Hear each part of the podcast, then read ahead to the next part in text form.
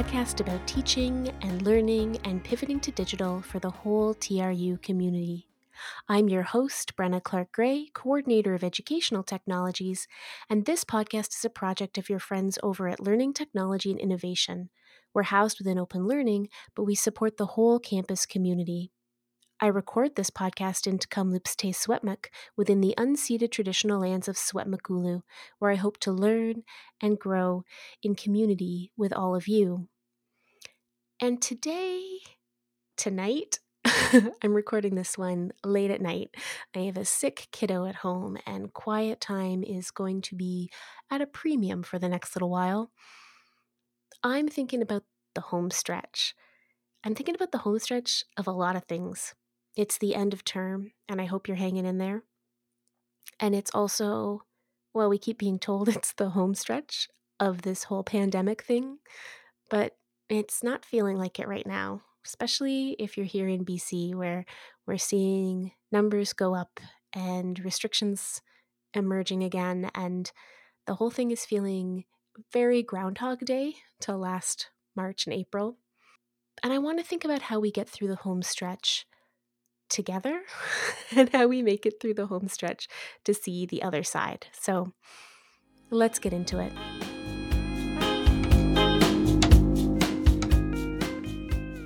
I feel like my adjustment back to campus has been slow going since returning from my uh, unexpected hiatus. It's been difficult to get back into a rhythm of working. And some of that I think, is just due to how much anxiety is in the air. I don't think anybody feels very good right now. We're in the middle, as I said off the top of this. Well, I'm going to call it a surprise surge. I didn't see it coming. And it's also end of term. It's a difficult, stressful time for everyone. Nothing can happen quite fast enough for what people need at the moment. And we're looking towards more uncertainty in the fall so it's the home stretch because we know that vaccination is coming for some of us and some of our loved ones. It will have already happened by the time you hear this. And yay, this is definitely one of those things where every individual success is everyone's success.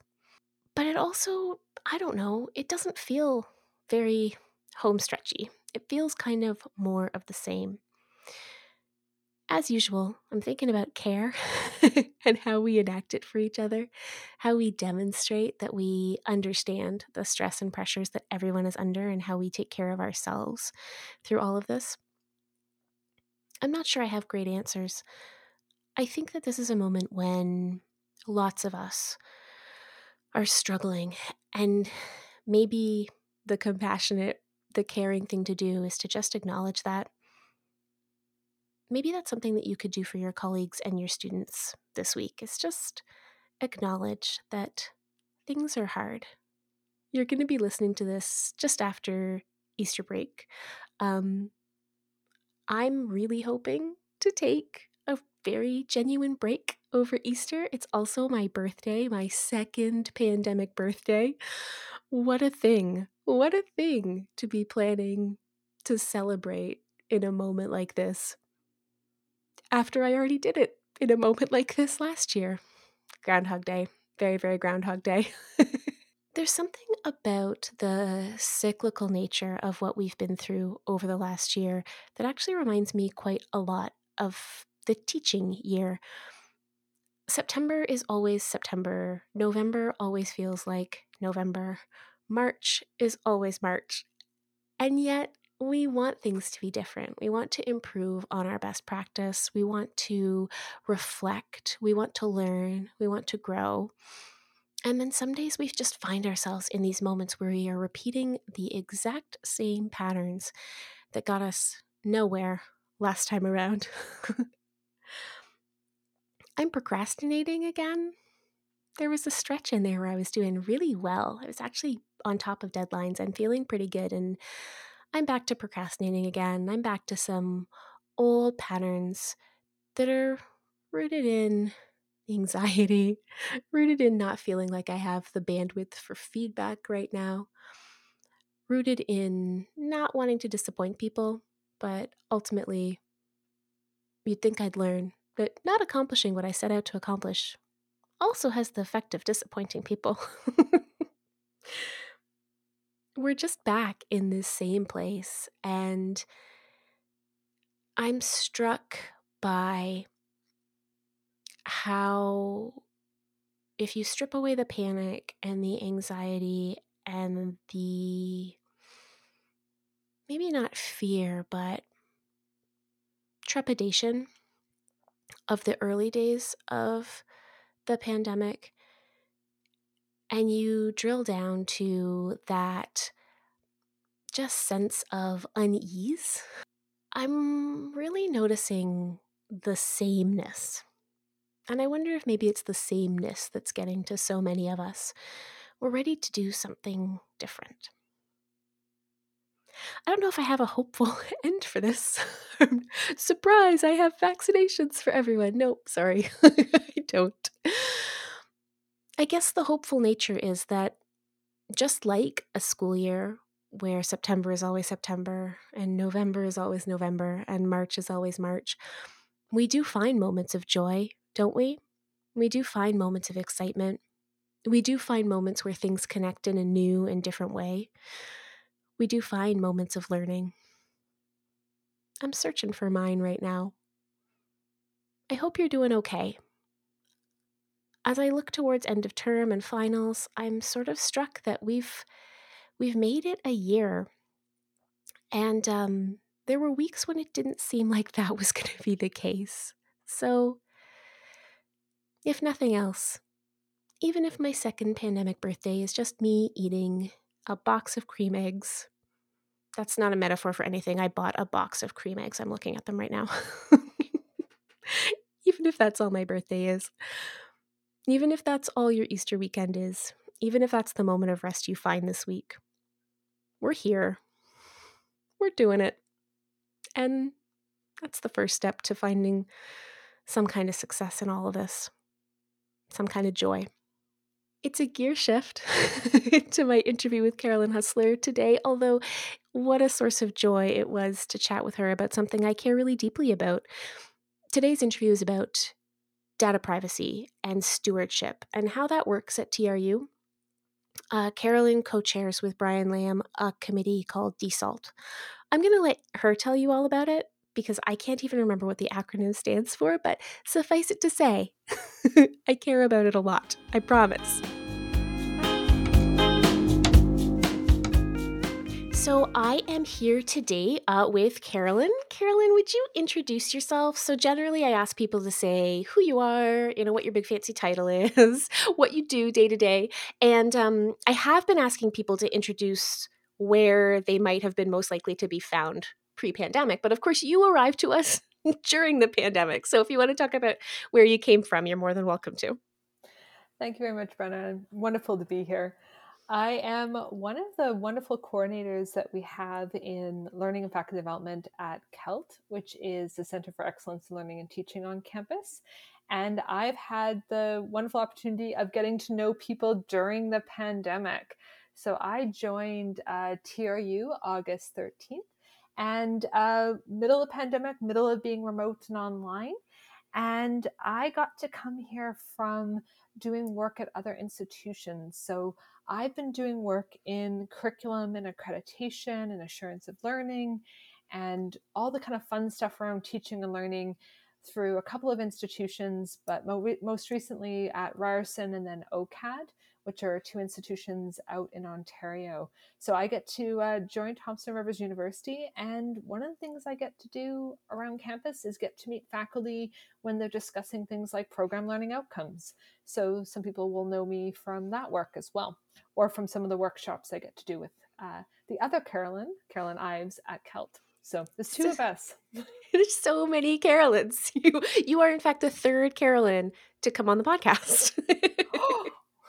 I know, cool. right? Yeah. um okay, so I specifically invited you on the show today to talk about a new or maybe revived um, initiative committee at TRU um, called DSALT. I shamefully am a member of the committee and I'm not entirely sure what DSALT stands for. So, could you start by telling us that? So the fun joy about coming up with an acronym is trying to figure out how to put all the words you want into it and still make it sound like something. So uh, DSALT stands for Data Stewardship and Analytics for Learning and Teaching. So essentially, we are focused on things like learning analytics, um, data stewardship, but particularly around the data connected to uh, learning and teaching. So this is all the data that's collected in any time instructors are teaching online. This is all the data that's collected um, through all the systems on campus and how we interact with those, whether as instructors or as students. So DSALT, data stewardship and analytics for learning and teaching. Um, we played around with it, but that was kind of the best option we got. So that's the one we went with. It's nice that it kind of makes a word. That's always helpful. Very much so. Yeah, I chair ACTAC, which is a terrible uh, committee acronym, and I, I'm envious of DSALT. Um, okay, so this I think is really important, particularly given the mode of teaching and learning that we are using at the moment, primarily virtual. Um, what kinds of data and privacy issues do you think um, sort of led to the resurgence of the DSALT committee because we've attempted to do this before and it's sort of petered out. So, why do you think there's a new interest in it now? Well, I think there is a new interest, but there's also an ongoing kind of challenge around data. So, mm. the moment I sit down and I, I teach as well, and when I think about that, the moment I sit down and I log into all the systems, we log into a system that records any lectures that I'm recording we log into a system that tracks my movement and students' use and grades and everything. Um, you know, we have all the times we type our password in, all the systems mm. we access. Um, every time I send a file through email or my student replies to me on email. So there's so many systems I use as an as an instructor, and it, we think about the instructors on campus. Any one instructor is probably navigating 10 or 12 systems without even attempting to use an additional system. Um, mm-hmm. And then on top of that, um, they, there's all the types of systems that each department uses and everything. So there's so much data on campus.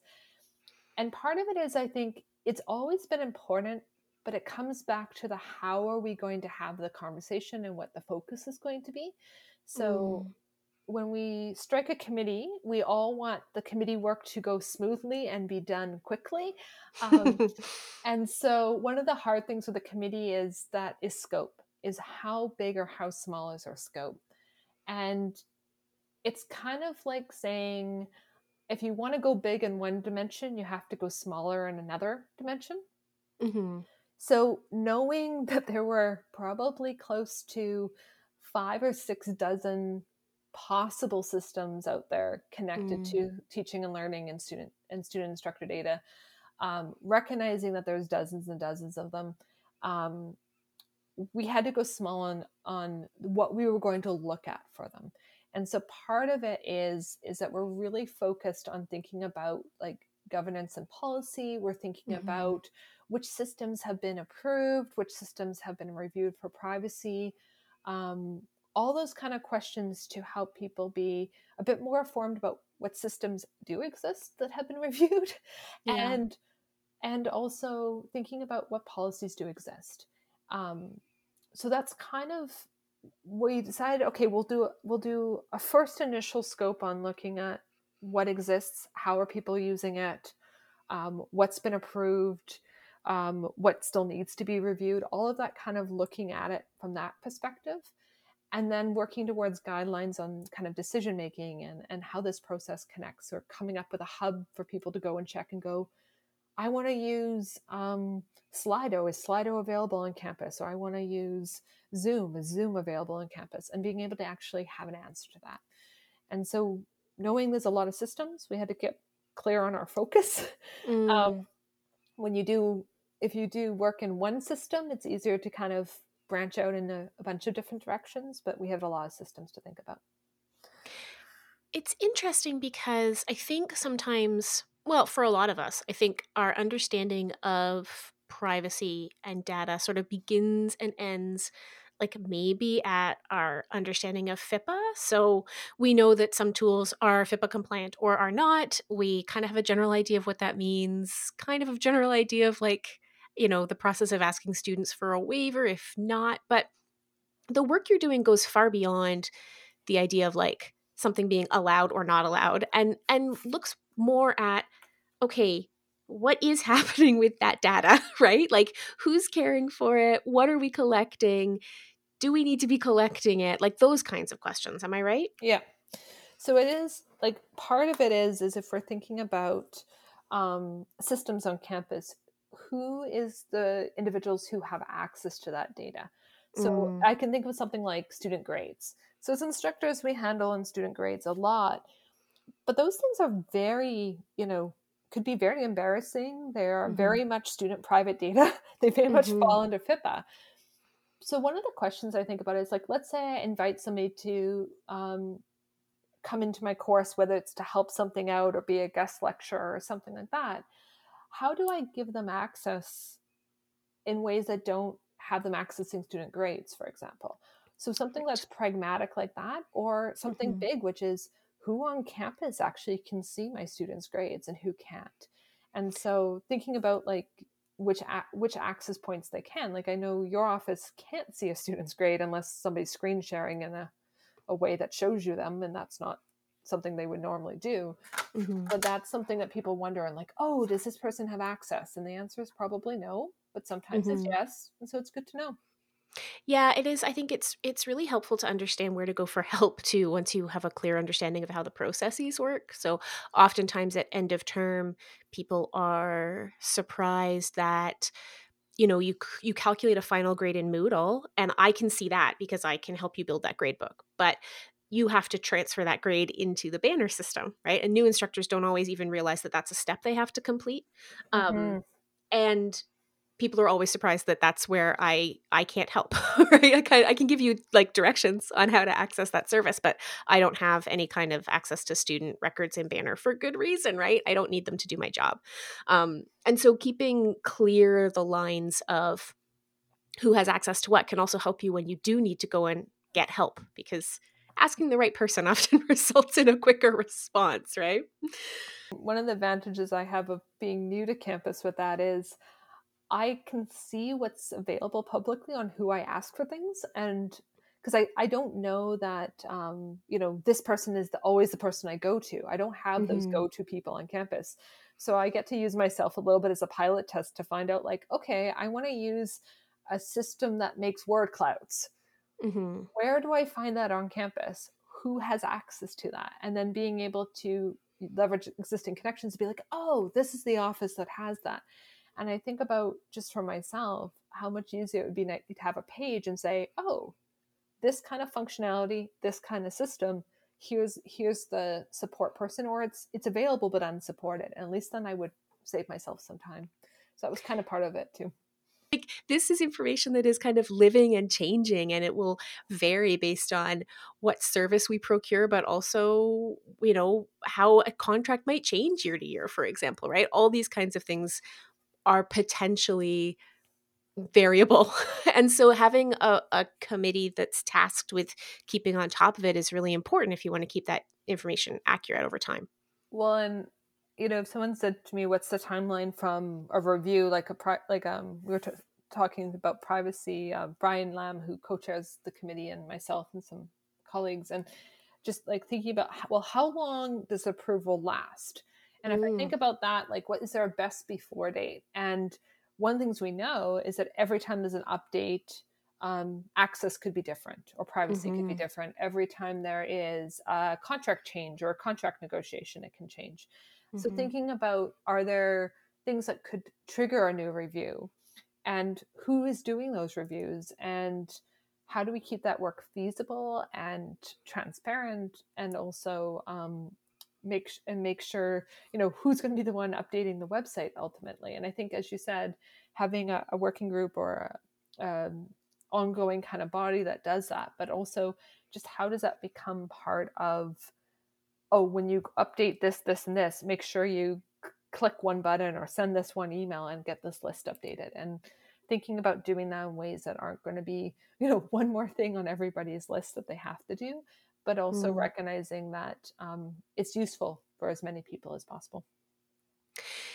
Yeah, and it's interesting. You know, you've come to campus at a really interesting time to start talking about this stuff because um, many of us on campus are interested in, obsessed about conspiracy theorists on the issue of privacy and data and student rights.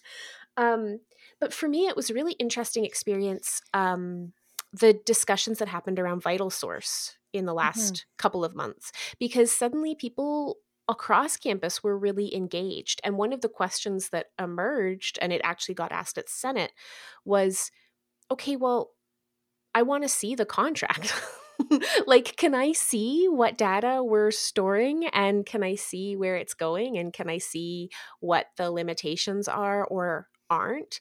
Um, and I don't think there's been a huge interest in or desire to um, engage with that material previously, or at least I haven't seen it in in all my my bear poking. Um, so you know and and yeah. that's a process that is really interesting right? Because where does that contract live? Like who who does get to see it? On some level surely it, there's an argument that it's a public document right? Like it's public money at a public institution and yet of course there are all kinds of uh you know corporate reasons why those documents may not be made completely public. So i'm just really interested in in that aspect of it as well. So not only what's mm-hmm. happening with data on campus but like what are we agreeing to and and who has access to find that information out yeah and i think i think an analogy can be made maybe historically it's almost like thinking about our, our data as water and mm. historically mm. our data has been this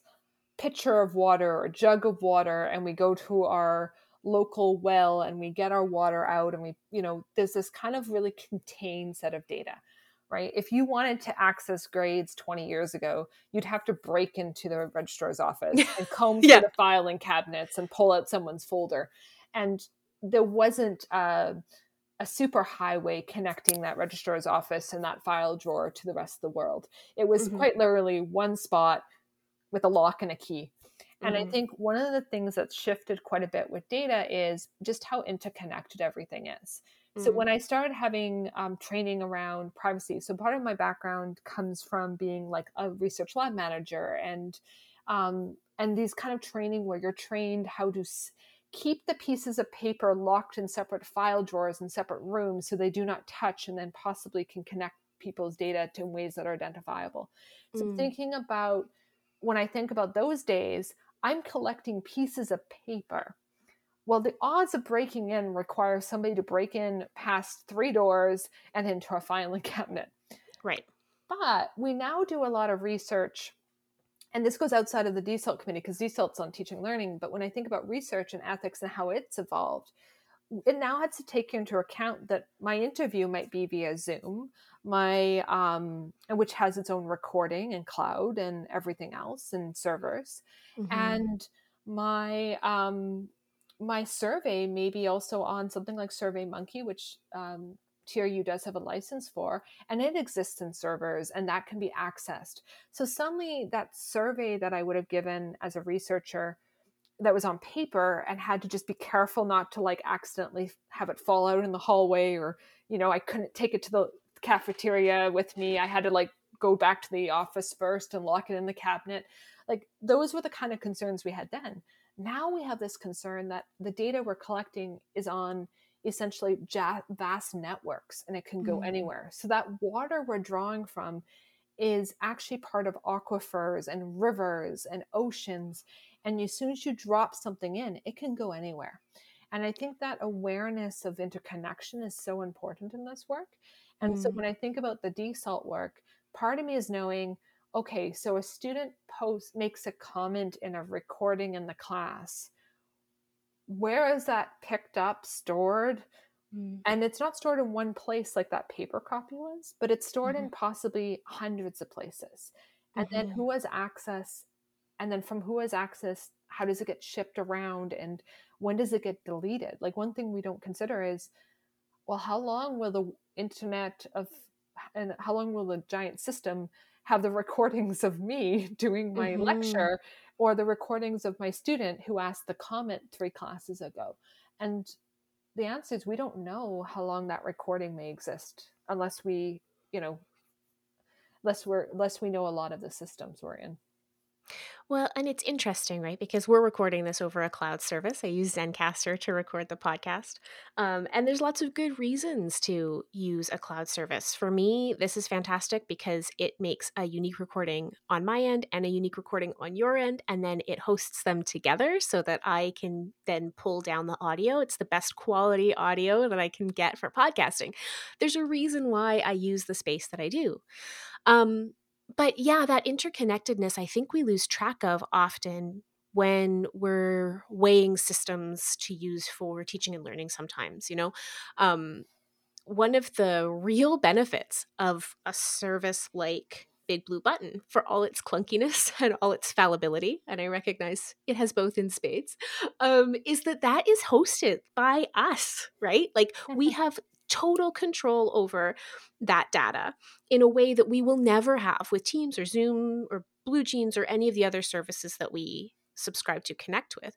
Um, and I was reading this really fascinating slash horrifying article this weekend. I'll connect it in the show notes, but it was all about um, we collect so much eye tracking data now. Teams collects eye tracking data, Zoom collects eye tracking data, right?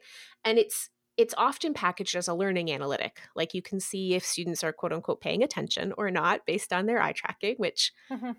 troubling, but okay. Um, but this article is a it's a literature review of all the other things that eye tracking data discloses without recognizing. So it and it's everything from you know researchers have ascertained sexual orientation from eye track data, so like they can ascertain um, various kinds of disabilities through eye track data. And so it's like sometimes I feel like it's like this mushroom cloud, right? Like the thing that we're worried about is like where is the data?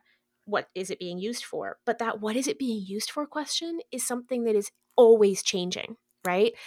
And that is the part that I often feel a little bit out of control about. Like Yeah. when Microsoft comes up with like a quote unquote habit for a user, what will that habit mean into the future? Like, uh, we don't always know. The contract language isn't always clear around this stuff.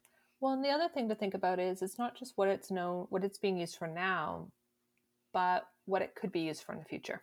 Mm-hmm. So one of the things that we are aware of is that any of the data that gets collected, um, there's this idea of scraping vast amount of data and then being able to pull profiles from it, or Mm-hmm. being able to just even just train better machines out of it. And so thinking Mhm. about not only is it what the data is now, the way I think about it is we think about in policing as an example, they collect started collecting blood samples and what became more DNA. And they even collect stuff now that they say, well, we can't analyze it today, but we'll keep it because maybe we can analyze in the future. And when Mm. it comes to solving violent crime, I am fully supportive of the idea that that sample gets maintained to the day that they can analyze it appropriately. But I think the question comes back to our data. Mhm. So not only is it the question of like, how is what I'm saying to you, which I am considering as if everything I say I would post on my door and could pop up 40 years from now. Mhm. Um, because I'm thinking of this as a public space. But a lot of times when we have conversations with a friend, um, we're asking a question in a class, we're not considering those as public spaces. We actually intentionally are building them as perhaps um, brave spaces or spaces where we can have tough conversations. Mhm. So then what happens in those the, the data that gets scraped from those kind of experiences? And going back to eye tracking, um, one of the labs I used to work in as a, a lab manager did eye tracking. Mhm. And a couple of things are interesting is eye tracking works differently depending on the color of your eyes. Mm. But we know, and they're getting better at it. But one of the things we know about eye color is that it's somewhat associated with other phenotypes, which can lead to things that are related to racism.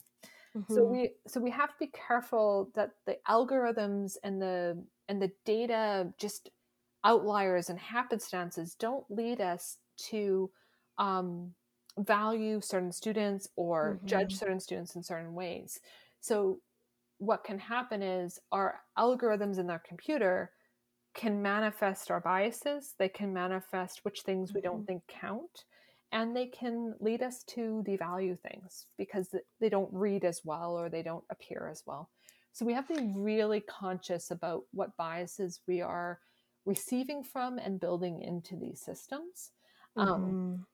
It's one of the things that makes me so nervous about the kinds of learning analytics that report not pure data, but um, draw conclusions on our behalf. So, you know, the, they already gave the uh, example of the Microsoft Habit. One of the ones that it will track is when your students submit essays. Do they submit their essays first thing in the morning? Do they submit them last thing at night? Because Office 365 can tell when our students are working on that assignment, it will also track that information as well. And I was reading a blog post about this that was uh, from a Microsoft for Education guru. I am not going to link this in the show notes, um, where they were talking about how great this is because now you can stage an intervention if you think your student is working on papers too late at night. And I just thought, there's a heck of a lot of assumption going into the idea that my student needs an intervention because they write papers late at night. It could be anything from their preferred circadian rhythm to their work schedule to the fact that they're a caregiver and like I do most of my work late at night because that's when my kid is asleep, you know? Like I was just sort of baffled and and so I think too when we look at the kinds of tools that are increasingly being offered to us we need to look at who's making the judgment and what underlies that judgment. And if we can't find the answers to those two questions, then we need to just not look at the judgment at all. And, you know, maybe the data part is useful, but I worry about the judgment a lot. Well, and we think about this as if I think about faculty as instructors, we we also are weighing that judgment, that leap from pattern or number to meaning. And we do this Mhm. every time any faculty member does research, right? We do Mhm. that every time someone looks at a student's assignment.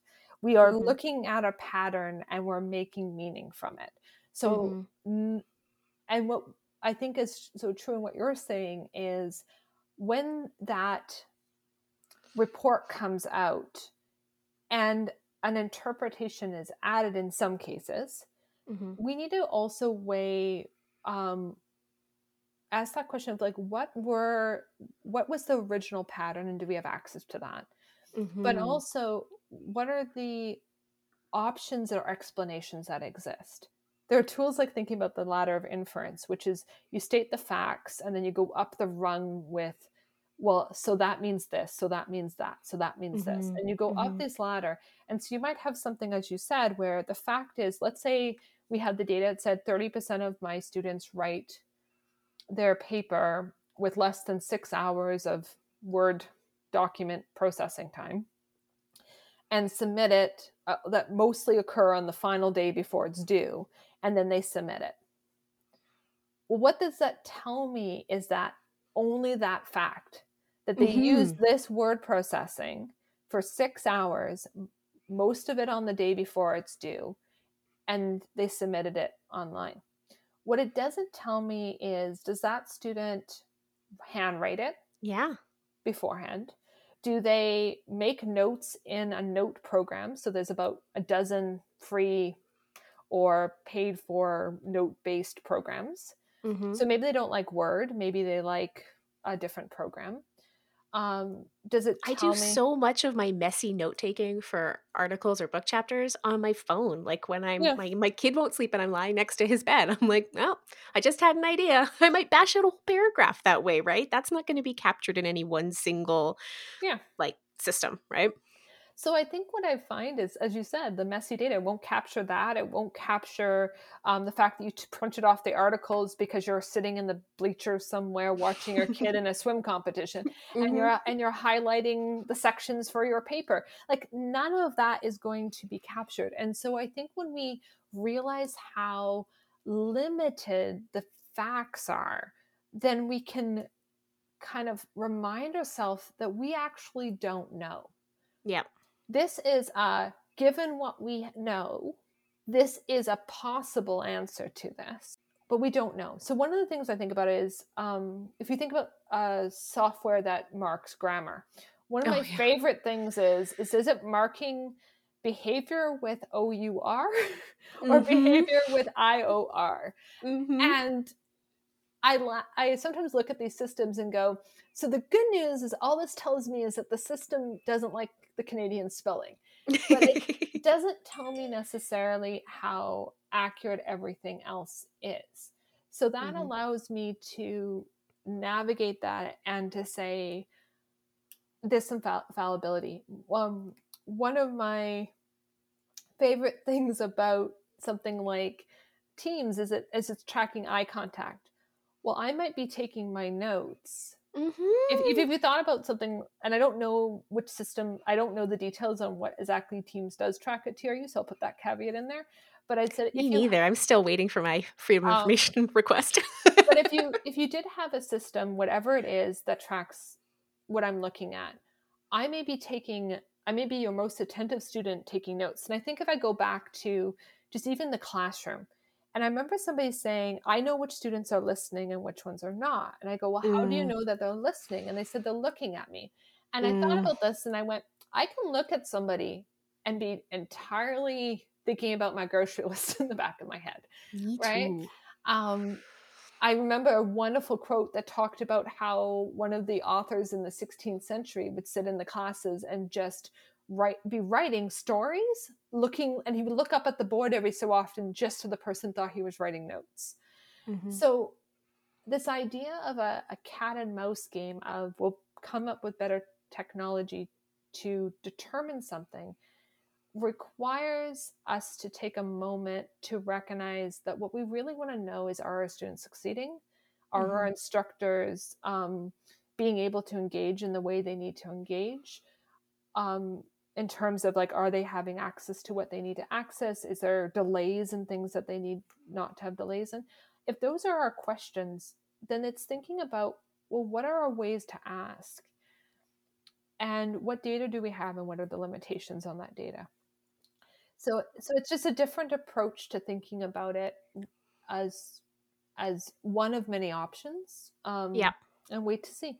Yeah the other thing that isn't captured by that kind of thinking is is the inherent variability in the way we learn even just moment to moment and I, I had this very transformative learning experience back in the fall i was taking the um the BCcampus indigenization course for for mm-hmm. sort of leadership positions as i look ahead in my career and thinking about what that might look like and um it was phenomenal course but one of the things for me like personally totally apart and aside from the content we were learning was that we were asked to create these medicine bags and we were given the supplies and while we were listening to the content we were working with our hands mm-hmm. and i'd never had that experience before and it was i had been i was going through a pretty emotional fall anyway and i just found like my ability to focus on what was being said when my hands were occupied in this like very uh, repetitive, simple, but I don't know, contained task, I guess. Mm-hmm. It was incredible. I'd never had that experience before. And through the rest of the fall, I would like knit through meetings. When I'm when I'm not in that same emotional state, I don't have that same need, right? Like so I don't do it. I haven't been doing it lately. But like that to me was just such an interesting experience of how Eh, being introduced to this new skill or new practice at a point where emotionally I sort of needed a different way to approach my work was like, oh wow, I'm doing this whole new thing now. And I I know that if I sat in certain classes I had in undergrad and had been sewing, the instructor would have been like, "Well, you're not paying attention." When really I was paying so much attention to this class. So I think like one of the things that stresses me out about learning analytics is that I don't think they always recognize that like um people are human beings right? And that like we have variability of experience and we have you know our our emotions our contexts our stress load these things all play into what choices we're making about our learning mm-hmm. day to day minute to minute. And and i any system that doesn't recognize that is going to be missing a huge piece of the picture one of the things that I've really appreciated with coming to TRU and just having the conversations with um, instructors and faculty at TRU has been that we use at TRU the plural for student. So, Mm. what comes to me interestingly enough, this is a small linguistic thing because it's a difference between saying my student and my students. Mm. Oh, it's hugely powerful because when I hear a faculty member say my students, they are not seeing one archetype. They're seeing Mhm. many different students. And I think one of the pieces that I think is so powerful when we think about our our students at TRU is we do see them as everywhere from you know the student who's coming maybe first generation um, you the student who is having to leave at a time to pick up their kids the student that is um, multi-generational in terms of higher education and is planning on a particular career after they finish their degree all of that exists. And because we recognize at TRU in many little subtle ways, I've noticed that there are multiple students with multiple goals and multiple ways of engaging. There's little ways we built the system to allow for that. Mm. And I Mm. think one of the things with the DSALT working group is to attend to this is very much has to be something that we make at TRU because every working group is something that is TRU um, fits in within our culture here. And I think Mhm. with TRU, one of the things is really recognizing that there is going to be a vast array of students. There's going to be a vast array of instructors. There's going to be an array of the needs of instructors and the needs of students. And so it's as much as sometimes our desire is to control the variability and make a much more standard um, you know input into the system when we embrace the diversity of the input we actually have to consider what it means for the system that we're using. And i think that's a different kind of approach and that's something i'm excited to see with with the work here at tru Ah, that is a very hopeful and encouraging place to leave it. Thank you so much for your time today, Carolyn. I really appreciated this chat. I like talking to anybody who cares about privacy as much as I do. Uh, well, I, I'm always excited, and I wanted to say if anyone else likes to think about the technology, think about the good for students, think about what instructors need, um, we at DSALT would love to have you on board. And if you ever want a co- coffee conversation, happy to have that as well. Is the best way for folks to reach out to you by your email? Best way is email. Um, it's a little hard to find anyone's office at this point in time. this is very true. Okay. Thanks so much, Carolyn. I really appreciate your time today. Thank you. Take care. Bye.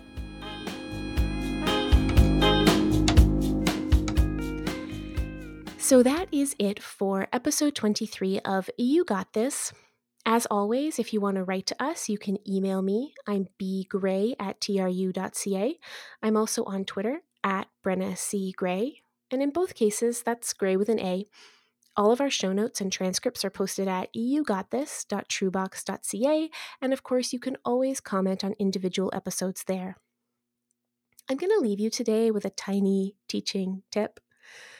And it comes back to this idea of the academic year and the Groundhog Day like nature of this moment we find ourselves in. I'm going to encourage you to go out and really search for those moments of joy, even in and among the sameness. If you're looking for a place to have a little bit of fun, I promise, this week, Brian Lamb and I are giving a redux of a workshop we did last year called Meme Media. It's all about how to make memes and why you might want to, what the pedagogical significance of a meme might be, and we'll teach you how to make your own animated GIFs too. It's a perfect end of term workshop. And it's even something you might find useful in soliciting course feedback from your students. No, I'm not joking. Yes, I am very serious. so that's on Wednesday at lunchtime, and I do hope you'll come out and join us. But even if that's not where you find your joy and your fun this week, I hope you'll find something, and I hope you'll share it with me. I'm really in the market for your joyful stories of teaching and learning right now. So please reach out. You know where to find me. It's the end of another term. Probably one of the hardest in memory for many of us. So I'm going to leave you today by just reminding you you got this. It's the cheesy name of my podcast, and it's also the thing I believe most deeply about each and every one of us. That at our core, we know how to do this. We know how to care for students. And if you're a student listening, you got this too. You know how to move through your course material. And if you're not teaching this term or you're not in a teaching role, you got this. You know how to support your colleagues. You know how to do the role that you've come to the university to do. We've all got this, even now.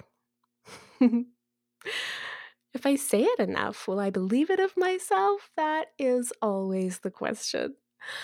All right, too much introspection for the radio. We'll talk soon. Bye bye.